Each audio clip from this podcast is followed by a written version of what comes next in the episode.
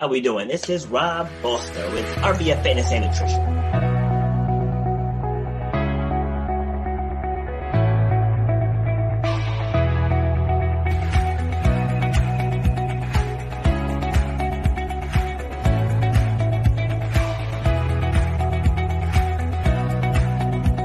People upgrade their iPhones, they upgrade their Androids, they upgrade their laptops, but yeah. they're operating with the same brain that they operated with for the last decade.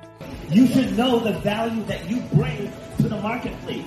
You know what your passion is. You know why you do what you do. So racism, it's out there, but it doesn't have to stop you. Just because somebody might look at you a certain way, that doesn't have to stop your forward progress. Where, where you have to eliminate the excuses. You got to make that game plan. Say, for me to get to that point.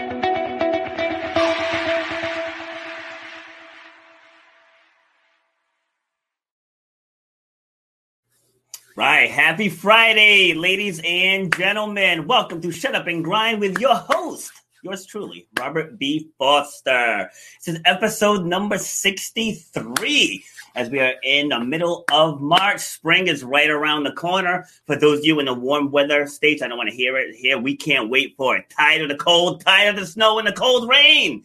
Ready for some warmth. All right, so let's talk about the grind gear first before we get into this.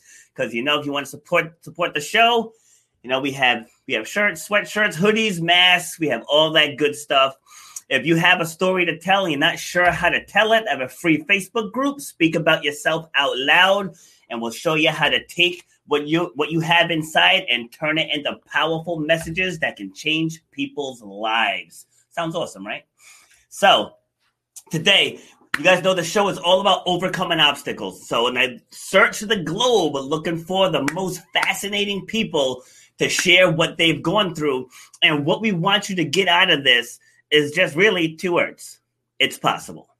That's it. As long as you believe things are possible, you can get through whatever life throws at you. Because you know, life's gonna come at you. You know, m- most people don't just coast through through life. They they don't. You're gonna you're gonna come up against something at some point.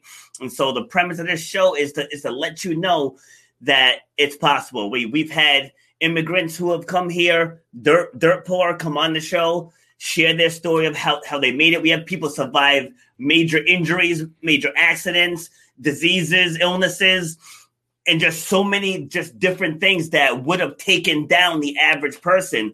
But when you have extraordinary confidence and extraordinary belief and extraordinary faith, extraordinary things happen. And that's what happened with my guest today. And I'm not gonna I'm not gonna get into what she beat because she'll talk about that, but she had an illness come for her and she beat it down a couple times and we're gonna get into how how she did that. I met her through a networking event. So if you get invited to networking events, attend because you never know who you're gonna meet. And so had I not attended that event, we wouldn't be talking with her right now. So expand your circle with amazing people, and you're just gonna get amazing results. So coming to the show, welcome Elaine Gibson. Hi. Welcome, Elaine. I, oh my God, Robert, I'm so excited to be here with you. It was awesome. so wonderful meeting you that night. It was like we could, it was like we were kin from another world or whatever. like, oh yeah, we get it. Yeah, yeah, it's, it's so true. Like you never know who you're going to come across. you know, you really don't. You sit there, everybody just kind of staring at each Zoom. And I told you what I did. I wrote everyone's name down and and I searched for all of you. you know, like I want to know. Oh, yeah. and, and I'm just so excited to be here with you and talk to your community and and just I love what you're doing because you know it's, it's March, it's mad. Yeah, I mean we're right in the middle of March Madness right now, actually. True. That's right. Absolutely. Yeah. All right. So I asked every guest this. Just give me the quick summary. Who is Elaine Gibson? Elaine Gibson, this is going to be the quickest one you've ever had. Elaine Gibson is the ultimate green juice loving grandmother. Ultimate green juice loving grandmother. Green juice loving grandmother, right? Wow, interesting. So we're gonna we're, we're gonna get into that and into the green juices right? and, and, the healing powers and all that good stuff. So, but first let, us let's, let's take it back. So where where are you from? born in Chicago, and uh, before I started the year, I started kindergarten. I moved to New York City. Oh, nice. What part? I am ultimate New York City Jewish grandmother. what part of New York City? I grew up in Queens in Forest Hills. Okay. And um, it was a long time ago. I mean, as you and I speak now, I'm 75. So it was, yeah, I loved it. I, I just loved it. And I watched so much of it go up around me because Forest Hills, I mean, New York has changed so much, but yeah, I watched um, I watched Shea Stadium go up. Oh, My yeah. dad and I used to to to sit on the terrace and we would see it. It was just amazing. Yeah, loved it. Yes. Yeah. Yeah, I actually did a Spartan race in 2019 in uh I mean, it, I don't think it's Shea anymore. Was it Met? No, not MetLife. That's where the Giants play. No, Citi Field. Citi yeah. Field. Yeah. Oh, okay. Citi Field, right. Yeah. So, yeah, yeah just love it. Yeah. yeah. Beautiful, beautiful stadium, I gotta say. All right. So, all right. Mm. So, New York City. And then, what were your initial goals and dreams as a child or a teen? Well, you know, it's such an interesting question for a woman my age because goals and dreams were very, very different then. Yeah. For true. girls right? That's true. Um, so um, I have a love of all things music, all things Broadway. Um, I actually have a graduate degree in dance, um, and I. Um, so I went to, uh, and let me just preface and say that I am. I'm, I know. I know there are lots of people that have wonderful childhoods. I'm the daughter. I'm the child my parents were told they could never have. Ah. When my brother, after my brother was born, um, and he's now deceased many, many years, after he was born, my mother had rheumatic fever. And in those days, they said, that's it, no more children. And um, I mean, how sad is that? Yeah. And uh, my dad, uh, I grew up in a retail family. My, my dad was in retail. He wanted to he, talk about hopes and dreams. He aspired to be a doctor. Okay. Hello, depression. he found out that his father was digging ditches to send him to college. Wow. He went where he worked and he picked him out of the ditch and he said, You come home. No dad of mine is digging a ditch for me. Okay. So he started as a stockroom guy and he ended up being president of a shoe company. So, but what I'm getting at is that I had so much love. So imagine, right? I'm the child. So my, my dad gets um, transferred to Chicago. My mother goes for her for OB for uh, GYN exam, and the doctor says, "Why don't you have any more children?" And she said, "Well, I was told that I couldn't. I had rheumatic fever years ago." He said, "That's ridiculous. Go home and make a little girl." Wow. Eleven months later, I was born on Mother's Day. wow! Talk about divine intervention. Right. Oh, oh well, yeah, no, yeah. Now I know about that. That I didn't know anything. So I preface that before I say, go into my own aspirations and saying that I was so loved and so um, fortunate and blessed to grow up in that kind of a of an environment. of course. However, I was raised to go get my teacher's license, which is fine. You know, I love being a teacher, and so I I always felt it was like Dorothy. You know, I always felt that I yearned for more. Yes. I did. And um, I took dance lessons. I mean, best times of my childhood were my, my mother driving me four days a week. In fact, my dance recitals were in Carnegie Hall. So I could say I danced at Carnegie Hall, you know. I love it. Pictures of me and my tutus dancing in Carnegie Hall when I was nine, you know. Yeah. and my granddaughters love that. so my parents um, uh, were able to, were in a position to send me to sleepaway camp. Okay. Um, there's a whole cluster of sleepaway camps, and um, I was fortunate enough to go there. And I grew up there. I met my first husband, my children's father there. My children went, my grandchildren growing out, grew up. So that was the first time that I was away from a story written for girls. Yeah.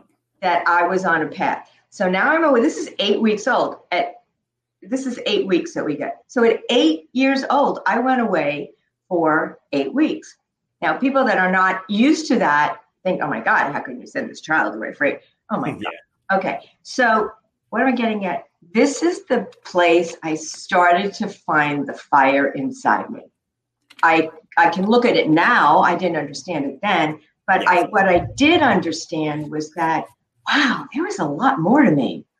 And oh, there was nobody to catch me. And I wrote the, the first summer I was there, I wrote, I hate camp, come and get me. I hate camp, come and get me. So my parents came to come and get me. I said, I'm not going anywhere. I just wanted to know they still love me. they knew I was they knew I was safe and they knew I had to work it out for myself. Okay, so that was the start of my finding my own my way and really falling in love with my girlfriends. This is not a co-ed camp, it was brother and sister camp. So this is we talk about tribes now, we talk about communities, and this totally I don't, shape really began to shape my life. And I started to know that yeah, there is more. And even for a while, it was only eight weeks in the year.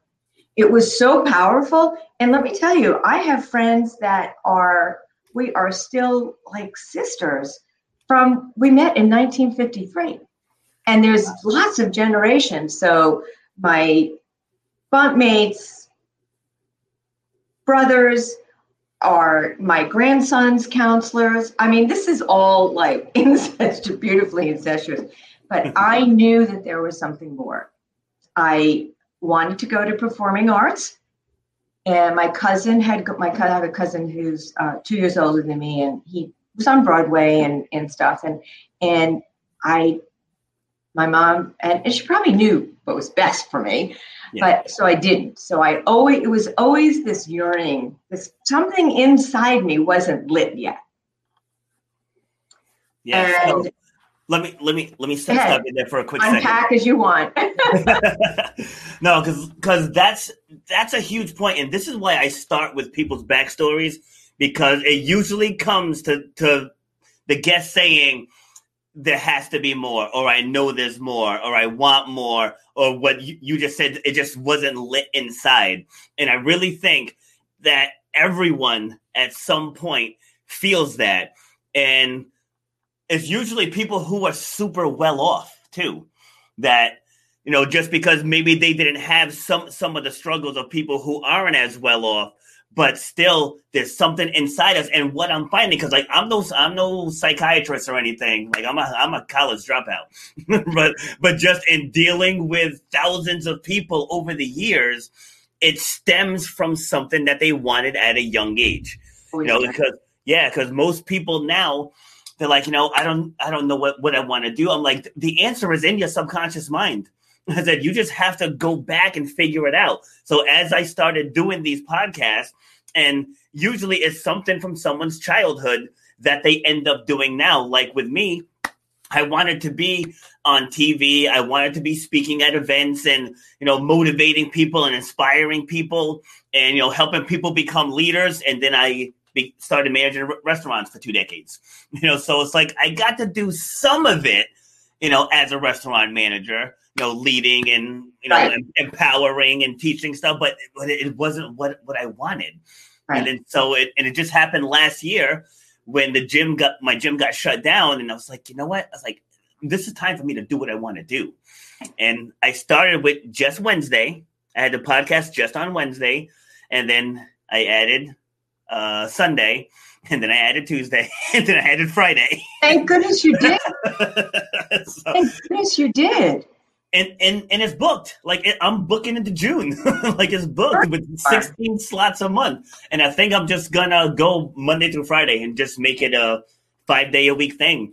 But like I like I, it. I, I'm meeting new people. I'm in a happy place, and it's just amazing. Like when you step into what you want to do when you yes and so take let's go back even before when i the statement i just made remember my parents did not save me they did not rescue me they knew i was safe to start to figure out the answers for myself yes okay that that is a foundation of the rest of everything in my in my story Yep. Yeah, but you're right. So I just always felt that there was, but when I was there, I mean, I got such confidence and I didn't have a lot of confidence. I mean, I'll, I'm just gonna. We're here, and you're, and I'm just gonna be honest, okay? Yeah. Oh, yeah. I they used to call me Skinny Marine.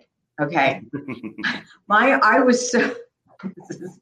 all right, I started. I'm just, you know, I'm just gonna go there because, you know, if, why if you're not gonna tell the truth, why, you know? exactly. So I I've never actually shared this with anybody. I think my husband now. My my um Devin and I have been married. Uh, we'll be married 29 years in a few weeks. Nice. so- Congrats. I so called Skinny Marine, right? And um, I wore long sleeve Oxford shirts in 95 degree weather because I thought my arms were so skinny. Mm. Okay. Confidence comes in funny ways. You know, you have to figure it out. So, in fact, today I very rarely wear anything that's not long sleeve. But um, and I started to gain confidence that carried over. I'm an, I'm an athlete. I'm a dancer. I was, you know, I was going to, you know, I was dancing all my life, and I learned how to. I played mean third base, played basketball, volleyball. You know, these were. It wasn't. Um, these were real sports. I was. I was really learning. I didn't learn how. Although I became a ten, tennis tournament player, I didn't really learn how to play tennis in camp Yeah. because nobody was playing then. Nobody was playing soccer. But boy, I could hit a, I could hit a softball, and I could. I was a, I would say an A minus athlete, and I loved it. And but it was amazing. And they put shows on, and I got confidence in that. And little by little, you know, the things, and and I know you speak to thousands and thousands of people, and it all stacks in everything it's all a foundation and it all it all has to be small steps and small increments. So i just resolved myself to be a teacher which was fine. I didn't really fight it. I was always always had this other thing where i could could find that light and, and use it. And um in my uh in my senior year of college i got married and um my kids went back to in fact when my kids were old enough to go to camp. I went back. Nice. this is like so cool. The place that i love the most in my life. Yeah. in fact i think when i i think when i die i'm going to be cremated and have my ashes. I love it. i mean it's so important. I mean i have generations. My children have generations of friends. It's just you when children grow up and live with each other for eight weeks it's just something you can't you can't duplicate it.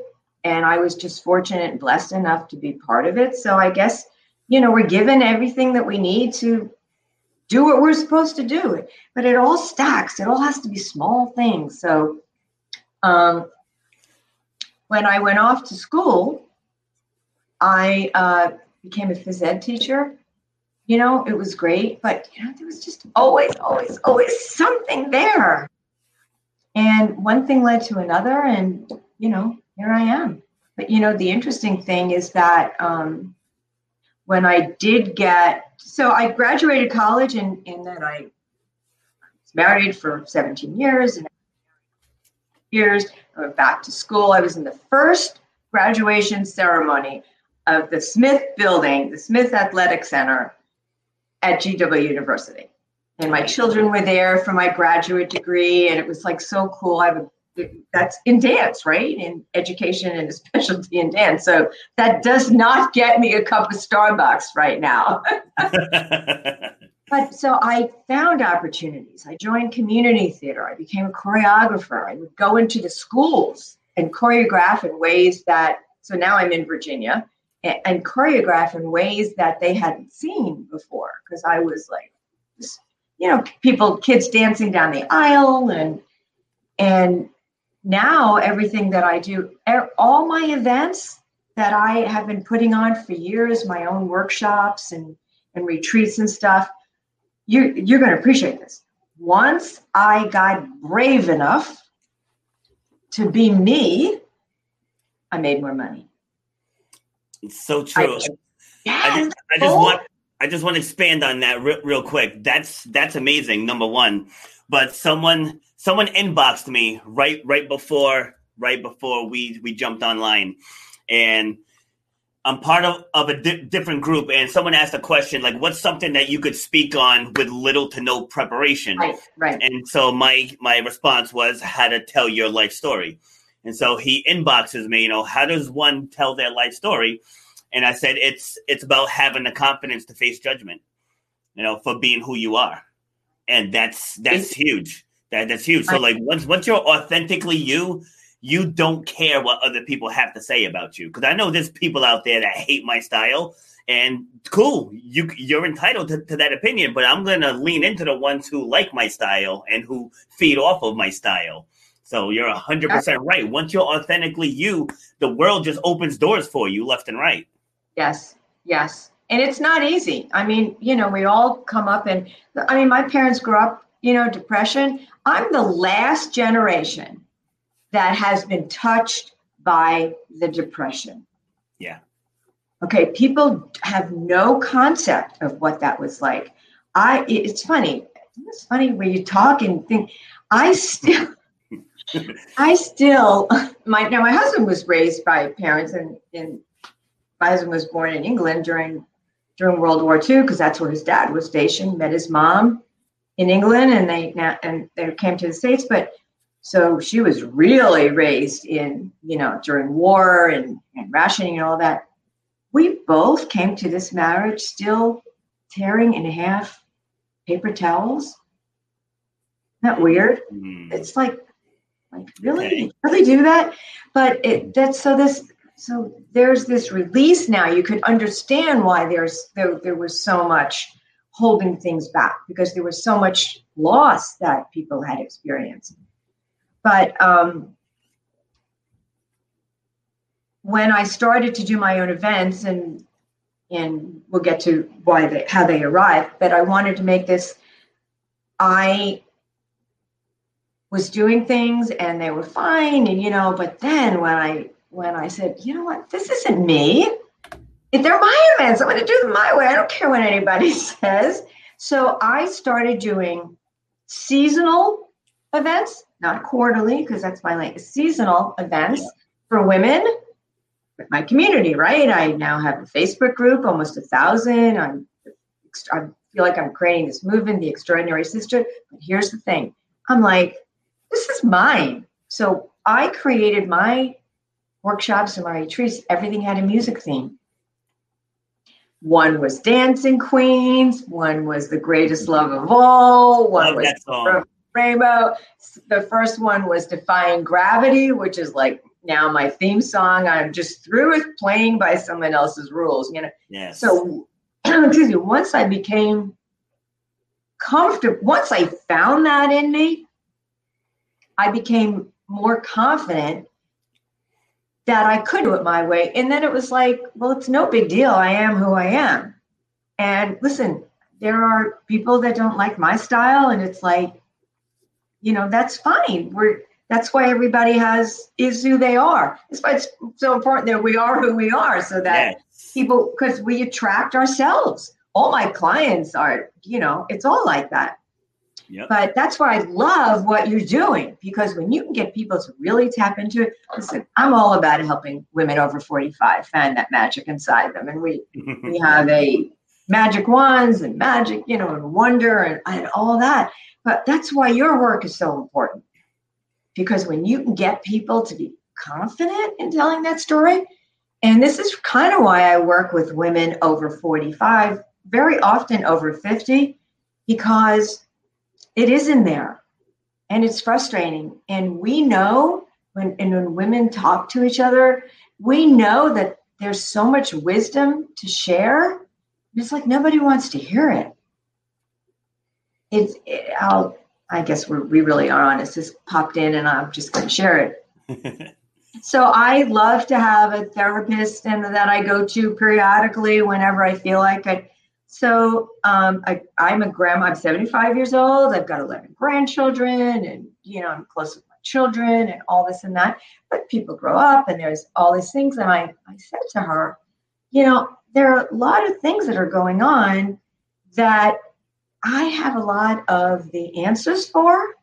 And it's hard, you know, Robert, the expression you're you're a prophet every, everywhere but your own home, whether it's your family, your friends, or whatever. Yeah. And she said, Can you make the switch? Do you think that you can make the switch from feeling responsible to being a sage with wisdom at your age?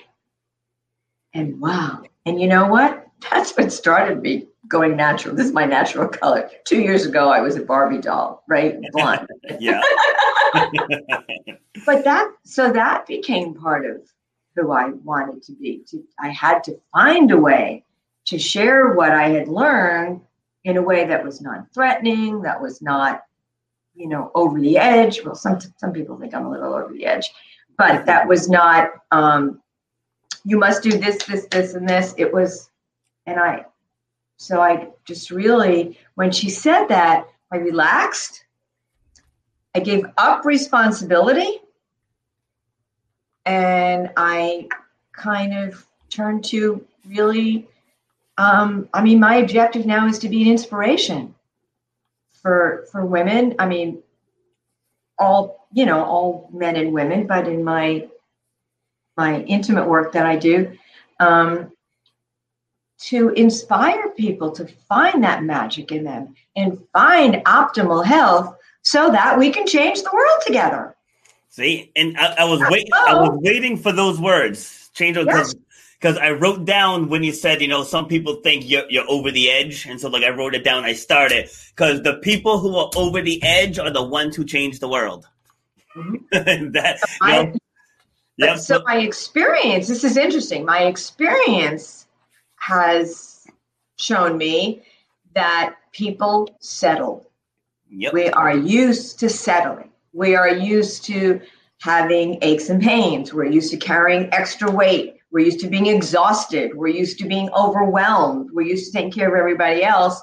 We're used to, you know, chronic things and and and that we accept. And what I've learned is that when we settle, we are selling out.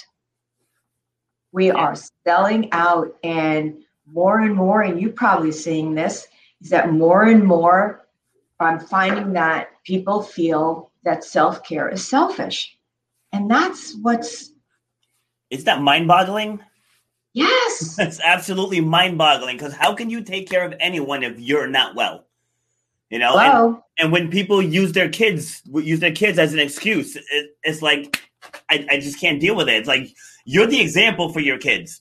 Exactly. So if you're putting yourself on the back burner, don't you think they're watching? they're watching everything that you do, and they're gonna grow up raising their kids the same way you're raising them. It's a generational trap. It's exactly what it is. It is, and I, I, I'm very aware of that now. That I mean, my parents have been gone 23 and 25 years. Both of my parents died in my arms. Oh wow! I held both my parents, right, um, and my dad, and they both went like at their 85th birthday. Wow. You know, it's just the way the universe is, right? Yeah. So my dad, this what exactly what you said is what came to mind. So my dad was just a few days past his 85th birthday, and um, he just, you know, whatever he had heart things, and he wasn't going in the hospital, and he, he didn't want to do that, so he was home, and and I came down to visit, and my son Seth, who's now is going to be 51 in a few weeks, was on his way to, was getting on the airplane to come see him.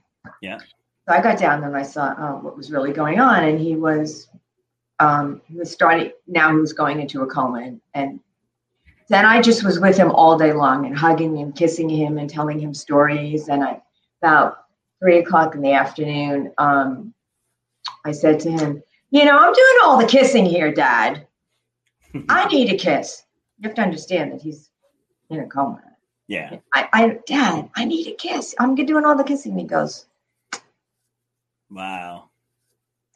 So, so getting back to exactly what you just said. So a few hours later, he dies, and I, and I'm, you know, I got my mother there, and and I said, took a deep breath, and I said, "What would Dr. Laura do?" that time I was really into Dr. Laura and um, So I, we called Seth, we got him at the airport. So now, before I fall apart, which I'm entitled to do, what do my children need to see? What do my children need to learn now? Whatever I do is how they're going to work, going to react when they have to deal with my going.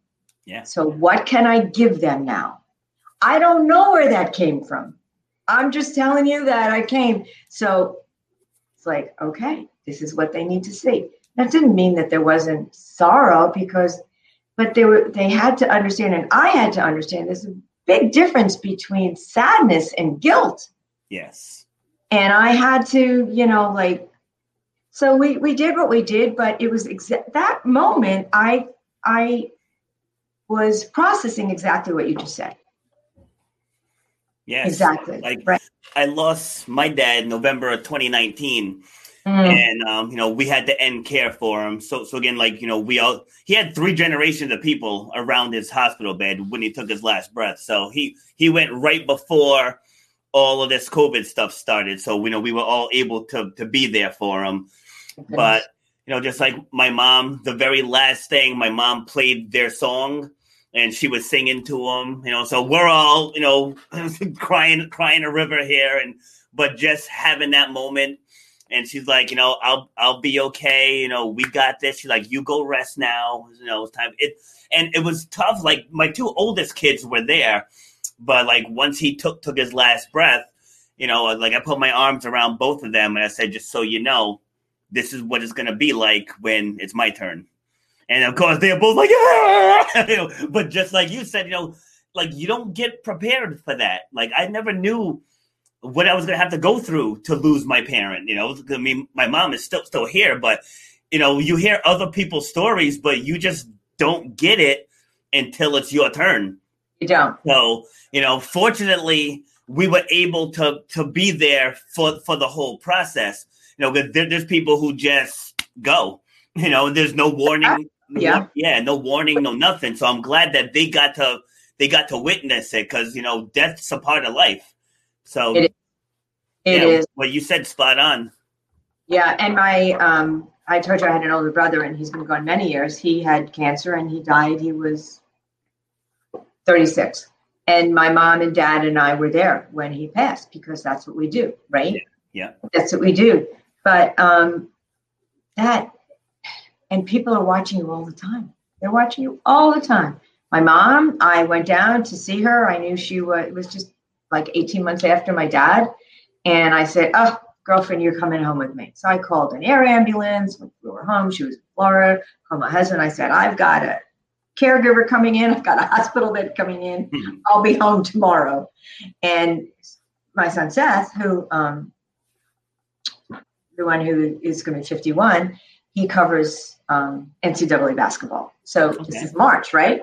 And he was um, so he was uh, on his way to cover the tournament, and he stopped for my mom's birthday, and then we stayed. And then that night, uh, the night of her 81st birthday, is when he came and he goes, "Mom, come on, it's it's Grandma's time." Like, so we were with her, and her last breath was kissing him, and that's how it should be, right? It, Yeah. it needs to be that, but not everybody can do that. But Yeah. there are these things that we have to be aware of. And I understood then the difference of doing your best.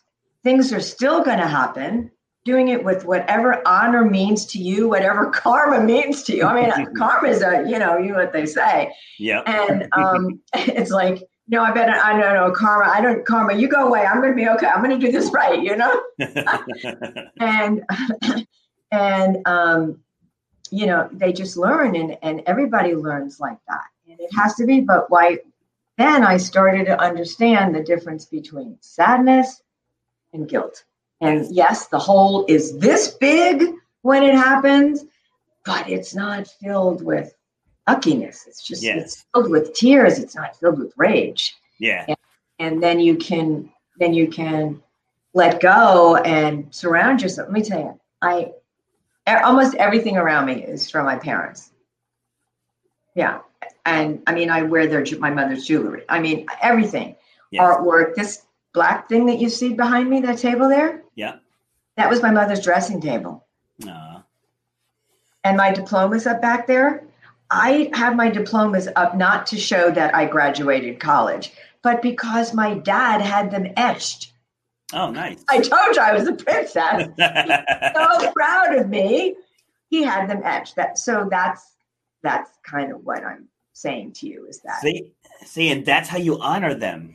See, yeah. that's how oh. you honor them. Like I had a conversation just this morning with one of my, my personal training clients where I said that, you know, I was glad that my dad died when he died. And she seemed kind of she's like, Really? I said, Well, yeah. I said, had if he was still here now, he'd be an absolute shell of himself. You know, so I was like, that would be absolutely selfish of me to want him here to safeguard my feelings, knowing he would be going through absolute hell. You know, he had stage four um heart failure. So it's like for, fortunately he didn't suffer I know it's easy for me to say because I wasn't the one suffering, but but he didn't suffer for too long. Like he started getting sick in March of 2019 and he passed in November. So it's not like he went years of deterioration, but just even in that time, there was enough decline to where it's like my heart broke for him because like he was always he was 79 when he passed but he was very active. He was still working on cars building things. He's outside you know digging holes and mowing the lawn. Like he was super super active. So to see him not be able to do those things having him call me to drive down there because they lived at the southern end of rhode island. So i could get there in like 35 minutes. So you know just help him carry carry heavy things now. And i could see in his face like he's that he doesn't want to be here. So it was almost like when he passed, it's like just thank God he he doesn't have to deteriorate anymore. And then right. what makes it easier for me to process because like it's not about what I feel. Obviously, I would love to have my dad here, but seeing him like that was awful. Right. Was absolutely awful. Right. And, and, go ahead. You know, I was just saying how amazing that you could all be there because that's what the family learns. And I totally expect my children to be doing the same with me. My son says, Mom, you've always got the spot in a rocking chair in front of the window. when I told when I told my daughter, so above above my dad, he was in he, he was in a medically induced coma, and like they they had his chest open, and so above him there was a sign that said chest chest open, with an arrow. And I told my daughter, I said, if I'm ever in a coma, I said, and you better do this. I said, I want a, a, a sign above me that says, this sucks with an arrow. I, said, so that's one of my wishes. So you have to carry it out. it was like, I've been a ball buster my whole life. I said, so I am leaving this earth busting balls. So. I'm yep. dancing, you know. Exactly. all right, know, all right. So so let's let's talk talk about uh, just because uh you know we it looks like we can talk all day, but we only got twenty minutes left.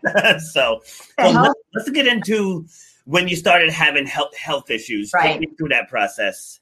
Right. So um in two I was a tournament tennis player and in two thousand and one um, it was tennis season, and I went um, and I went to the chiropractor because you know you're a trainer. God forbid I should train. You know, I kind of played myself into back problems, yeah. and because uh, we were like really serious. And he said, "Let's just." How long have you had this on your neck? I said, David, I don't know. You're the only one that does that to my neck. so one thing led to another, and, and a couple of months later, they found out that I had a very, very, very early non-Hodgkin's lymphoma. Okay. Six. I knew that I, at that time I was doing green technology, so I was a little ahead of the curve of things that were out there, and I had um, Nevin and I had our own business, and it was yeah. So um, I went to Mexico. I just knew I didn't want traditional um, treatments because I now I'm not telling anybody what to do. This is Elaine's world. This is yes. my journey, not anybody else's, right? Yes. So I knew that I didn't want to put chemicals and toxins in my body because I felt that chemicals and toxins and things in my body was why I was where I was. So I went on another journey, and in six months I was clean. Wow. Eight, I went back um, to uh, through the years and getting my tests and stuff, five years, that my oncologist, she says, You're done. You're done. This isn't coming Okay. back. 16 months later, she told me she thought I was going to die. Oh my God. Yeah, it's like, really? You said I was done. Nevin and I went to the Galapagos Islands in December 2008. December, December 2007, we came home and I had all these things. I mean, if you haven't gone to the Galapagos Islands, put it on your wish list, everybody. it's crazy. So um, I just had all these things and I knew my body wasn't, it didn't feel right. I had this just all around here. And I assumed, listen, I just came back from the Galapagos Islands. I figured I had a parasite, right? What else would it be? Mm. Okay, now go back to the summer that my parents left me at camp because they knew I had to figure life out myself. Yes. Okay, even though it was that part of life. I pushed everybody. I this is this is I pushed everybody. And finally it came from one thing to another to another. It was not a parasite. It was stage four non-Hodgkin's lymphoma. I was covered from lymphatic. I was covered from here to here. Yeah. And I was like a Christmas tree. If you've ever seen a PET scan, and you know the disease lights up. Well, it was Wow. Right. It was really.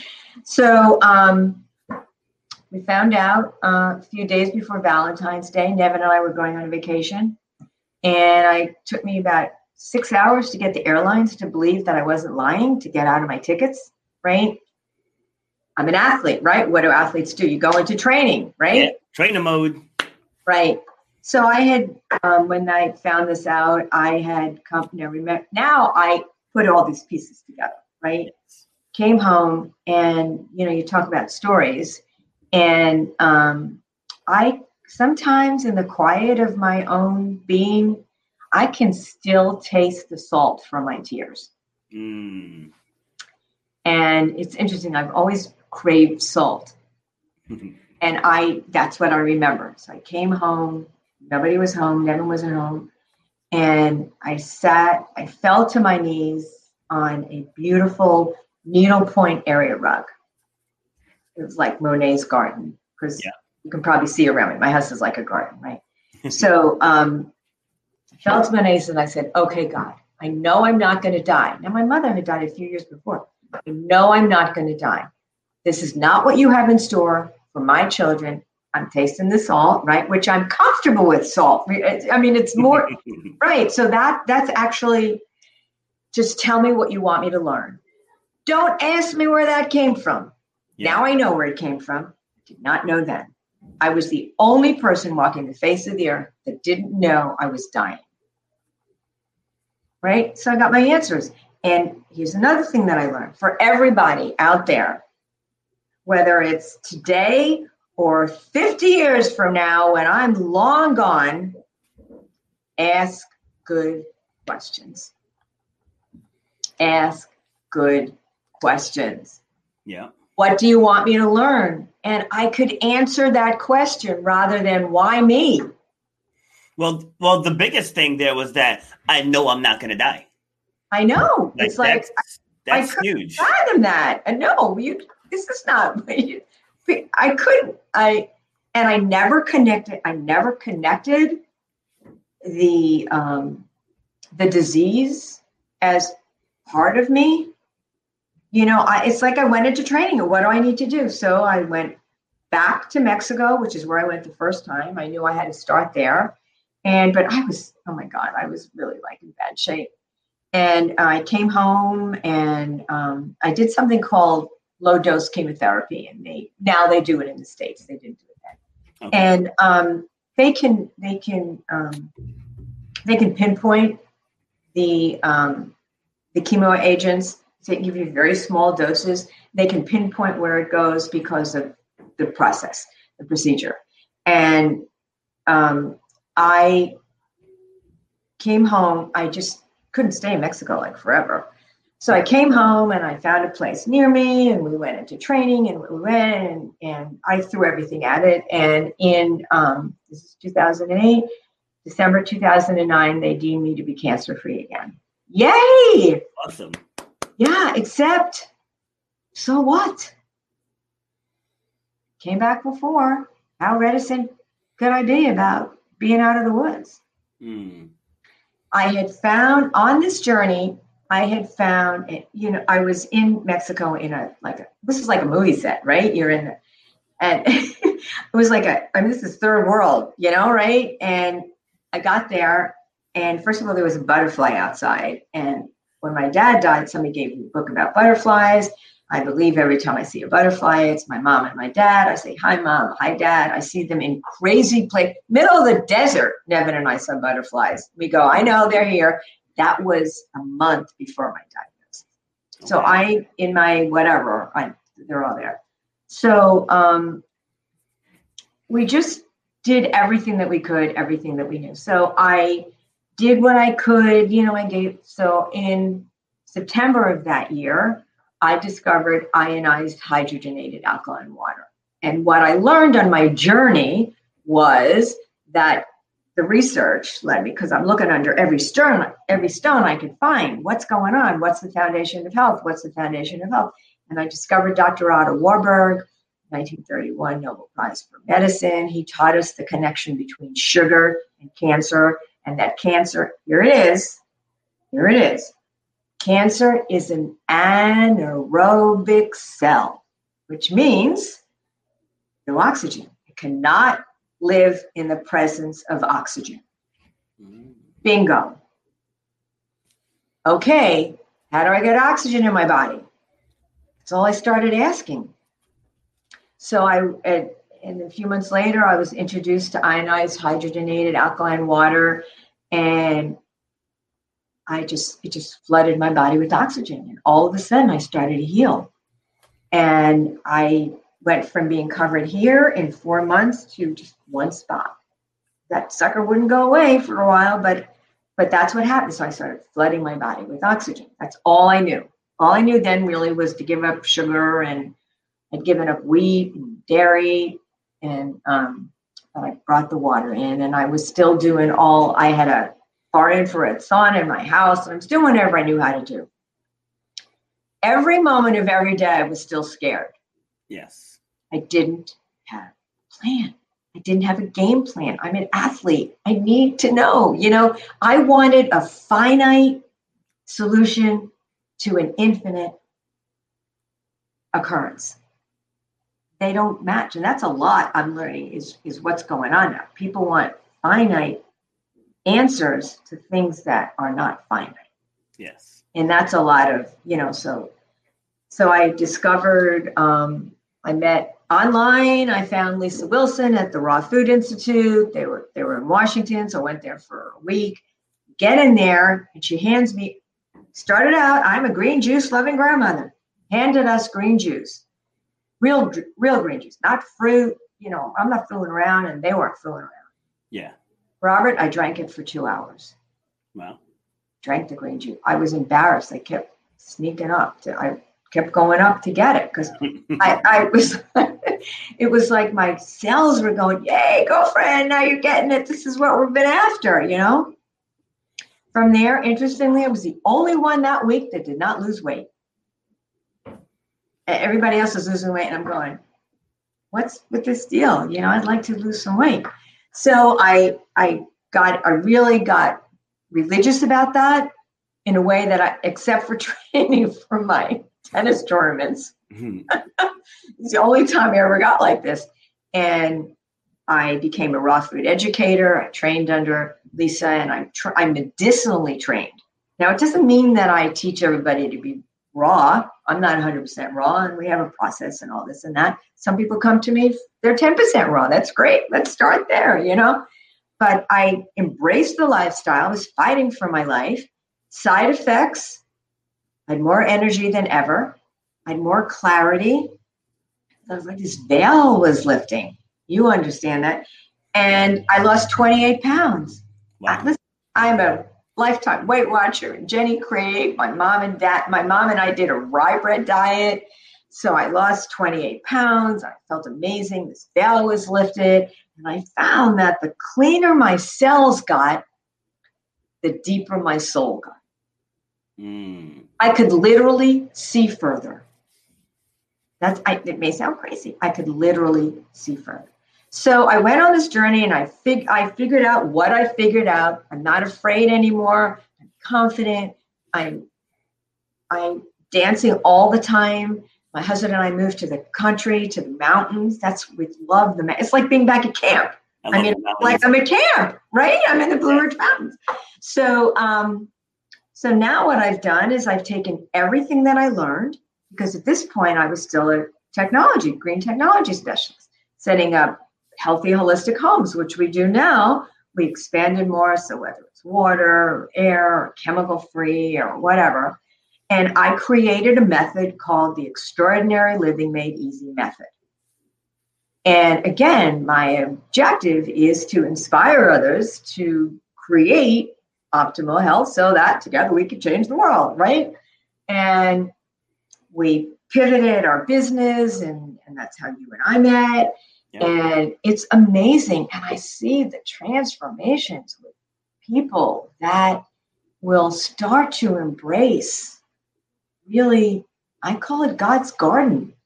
You know, there's so much meditation going on now and so much talk about that, which is amazing and it's wonderful. So everybody looks up and everybody forgets to look down. So we look up and then we drive through or we open a box of macaroni and cheese because we're too busy to plan, right? so we we got to get out of the status quo and, and all of that. But that's where this has taken me.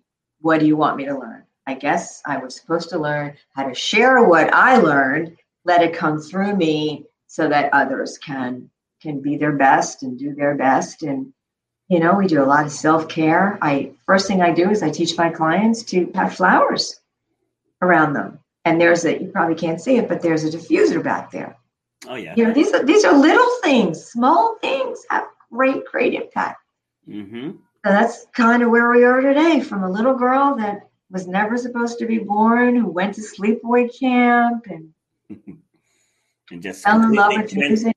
Yeah, and just completely transformed everything. It has. You know, like and with those little things too, with with me, it's nature. You know, you mentioned the mountains. Like I absolutely love the mountains. I love going to Vermont. Like I've actually been to the Blue Ridge Mountains also down there. Time you come. Yeah, it's like I've um I, I love it. I don't know. There's just something about it. And, and it's weird because when I was younger, I was so ignorant to the mountains. Like I grew up in the woods. So it's like I was always around. We were always walking, walking on trails and stuff. So, but it was mm-hmm. like it was my backyard. my backyard had trails back there. So it's just things that you take for granted. Now, like I don't live city, city. I'd say I live more like suburban, right? You know, like, right. like right outside of Providence. And you know, this is you just don't have that here. And so when I go up to Vermont, you just start start hiking in the mountains. It's just like mm. a, just a tranquility that just comes over you. Just hearing the sounds and just smelling just the you know the leaves and the trees and whatever else is up there. But it just brings me to just such a happy place. Even going up the steep mountains, even though you're working hard and you're sweating, but I'm just such in my happy place. Like I absolutely love it you're so fortunate that that's how you grew up. You, it's it's part of you naturally, and, and it's what people are searching for because yep. you know many people are not in that position, and I am so happy. I mean, right out. so we're in a beautiful um, 55 and over adult resort. Okay. wonderful, and so I've always been able to continue to, to work out and swim and stuff like that. So we, we're in this beautiful area, and it's everything's new. So we we designed our home and you know but outside up my street are the cows I love it. I, we named them. And so that's the country road that goes behind our, it happens to be behind our street. And my husband goes out the emergency gate and he walks over to the farm to get us fresh eggs because that's where our eggs come from now. I love it. I love it. I love it. Yeah. Yeah. Back in, I think it was July, like we just got sick of being coop, cooped up, you know, and so I saw Vermont had eased eased some of their some of their restrictions. So I took the kids up there for the weekend and we found we found a farm, uh, Sugar Sugar Bush Farm and so we went up there. We took a took a tour of the farm. Like we watched how cheeses were made. We watched how they tapped the trees for the maple syrup, and and the, kids, the kids were just amazed at how how all that works. You know, we we saw how they how they did like the big milk machines and everything, and how they how they process the milk, and yeah, it was a pretty pretty cool experience. And then we got some of the pure Vermont maple syrup, and the kids Ooh. were like, "Oh my god, this stuff is amazing!" And it really was. You would think syrup is syrup, but oh no, there's oh, definitely a difference. The real definitely stuff, a difference. Real stuff. But you know, you're pointing something out, and that is so. Even like when you refer to the syrup and how different it is, people don't think that there's a really big difference in the quality of their food. Yeah, and it's huge. It's yep. huge, and if your audience takes nothing away from today, I hope that they will find in them, but understand. So, so here's something that I recently learned. And I was in a, um, a documentary, a movie that Nathan Crane had made few years ago, and it's it's amazing, and it's and I love this. One of the few things like this, and he's been winning awards and stuff. You know, I play a small part in this community. I'm kind of the person that's done what people talk about you can do.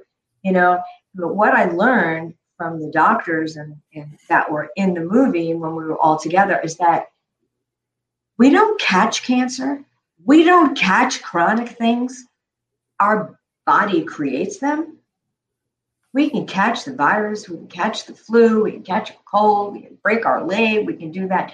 But we create it.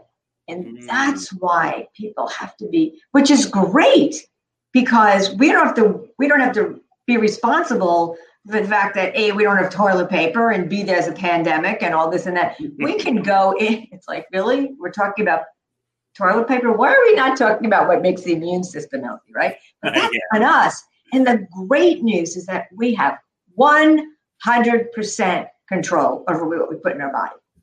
And that should free people up from fear. Yep. We don't i didn't think about that before but all this you know all these things whether it's weight or i don't want to go into to oh, all the chronic things, but we create. It's hard. It's it's a hard road, and it's a hard transition because I was just there's a great I don't know if it's Netflix or but it's how our food evolved in different companies and and how these food companies came in and it was like in the when we started to move to cities it was the first time that we had to rely on somebody else for our food. Yeah, yeah, and that's when all of right. Know what the irony is? If you if you give some somebody some junk food, they'll consume it without a second thought. But then but then you give them something healthy and they become scientists. really? then, they, then they want to read the label and what's in there. They're googling ingredients. I'm like, but you you just went and ate a burger and fries without any care in the world. Right. but I'm telling you, if you tried this, the, these superfoods, oh, super, now we have to Google, Google the superfoods. you know, yeah. like, come on, man. Barbra Streisand, everything old is new again. exactly. Like where it's supposed to be. But, but you know, and that's a, this is a topic for uh, and a whole other thing, but yeah, we're kind of, I'm just going to put it out. We're very brainwashed over all of this. Uh, yep. This, this is a conversation that we have been accepting, settling, right? We're accepting, we're settling on eating stuff we shouldn't be eating, and we're settling on feeling that way until we stop settling for that, until we demand that we that we have better things and access to better things, nothing will change. And it's up to us. The great news is that we can do it. Yeah, see, that's that's the kicker because it's never going to change because it's about money. Yes, it is. Yeah, it is all about money. So as long as revenues coming in, I mean, think about think about it. Cigarettes are still sold. Cig- cigarettes kill half a million people a year. Half a million. And so, and people are worried about the half a million people that that the virus killed. Cigarettes been doing that for centuries, you know. But but it's okay because they make that revenue, so those people can die. That's not a problem, you know. And and I hate to say it that way, but it's true. It's, you know, unfortunately, it's true. true. But let but let's end on a positive note. So so us so give us give us a final word here. Give us a final word. I'm going to give the final word from our beloved um, to me, Eleanor Roosevelt, believe in the magic of your dreams. Believe in the magic of your dreams. Love it. yeah. That's, that's, that, that says it all. oh. All right, so we have renewedlivinginc.com. What what can we find there? Well, that's our website, and um, if uh, if you go there, go there and become part of our community, and, and you'll find our um, for women. You'll find our Facebook group, the Extraordinary Sisterhood. We are about to celebrate a thousand women. Nice. my nice.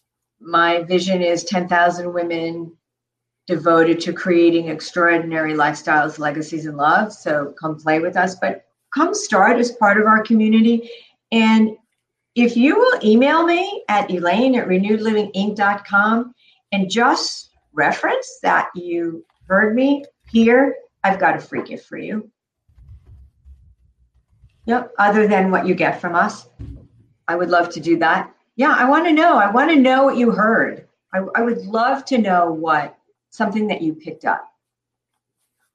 Awesome. Let me know, and then I'll I um I have a free gift for you. Something that I don't give others. Actually, I love being here. I think you and I could like talk forever. I think you and I should do something together. Do yeah, absolutely. Some kind of retreat or enjoy the magic together. Absolutely, I'm, I'm game. Always game. Yeah, it's like I I, I love doing these because I love hearing people's stories and and how they got to, to where they are, how they got through what, what they went through. And there's something that you said earlier about not accepting the diagnosis. And yeah. you know, the great Les Brown, you know, he's he was fighting his own his own cancer battle. He's a motivational speaker, if you're not right, right, familiar right, with him. Right. And so he was talking about a conversation he had with his doctor, where the doctor basically told him, there's nothing else that we can do from a medical standpoint. And so Les said, Well, so you're basically telling me I'm going to die. He's like, I'm telling you that medically, there's nothing else we can do. He said, Now it's between you and God. You know, and that's the best person to be have it between. Yeah, yeah. So, you know, my my takeaway from from that, I mean, it, it wasn't battling a physical illness, but I had a major knee injury back in 2009 where the doctor told me I'd never run a jump again. And I just said, You don't know me like that. Right. It's like, you know? what about the species do you not get? yeah. I was like, you know, all your degrees and stuff taught you about the body. I said, You do not have a PhD in my will to get through this. and I think that's what a lot of people don't realize is that just because somebody tells you something, that doesn't mean that's your end all be all so I sat there and I attacked my, my physical therapy and and I just did everything that I had to do to get back to full strength. And and I, and I've had seven surgeries, and I still play basketball. I still play volleyball. I, am still competitive in track and field. I run obstacle races. I go on bike rides. Like I do all of this stuff. Had I listened to him back in 2009, I probably wouldn't have full range back. I probably wouldn't be be running or jumping. I just uh, videotaped myself doing a, a, a 40, 42 inch box jump the other day, you know, and it's like, dude, dude told me I was never gonna jump again. You know, right. it's like so. My takeaway for everyone is like, don't don't let anybody else put limitations on you. Exactly. you know, because what they what, what they're really doing is they're putting their limitations on you. You know, because maybe they're not strong enough to fight that fight. That doesn't mean you aren't. Exactly. Yeah. Yes. Yeah. And you know, again, anybody that reaches out to me from you, if you have any problems that you're you're thinking about or any questions about what's going on with you, reach out and we can just talk and, you know, just do it and see what's going on. There's there's a lot we can do in, in helping and you know, inspiring other people to take charge and become create their own optimal health is what makes my heart sing, and I like my heart to sing.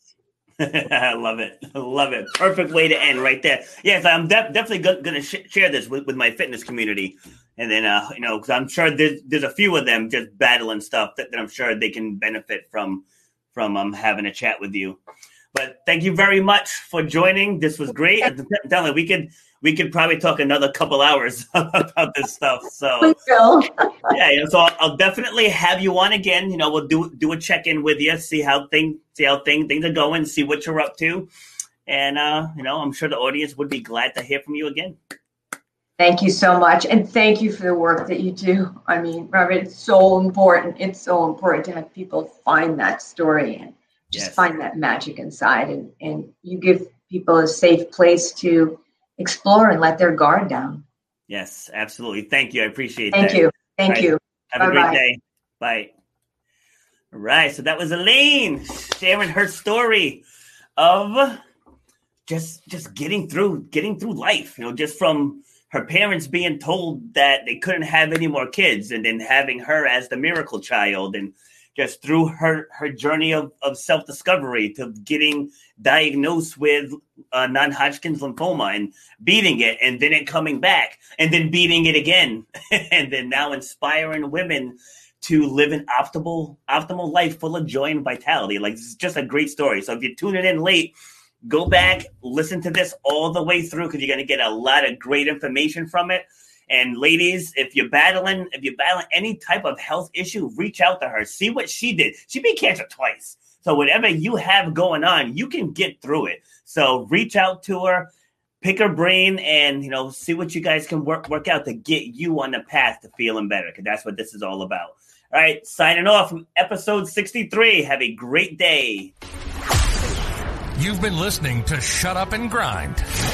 We hope you've gotten some useful and practical information from this show. Robert has over 20 years experience pouring his knowledge and expertise at many events in the service and fitness industry, as well as secondary schools and universities. He has a true passion for helping others break through the barriers that are holding them back. To book Robert B. Foster to speak or to reach out, go to robertbfoster.com slash speaks on Instagram at robert underscore b underscore foster, on Twitter at rbf underscore fitness, and on Facebook at Robert B. Foster. Till next time, shut up and grind.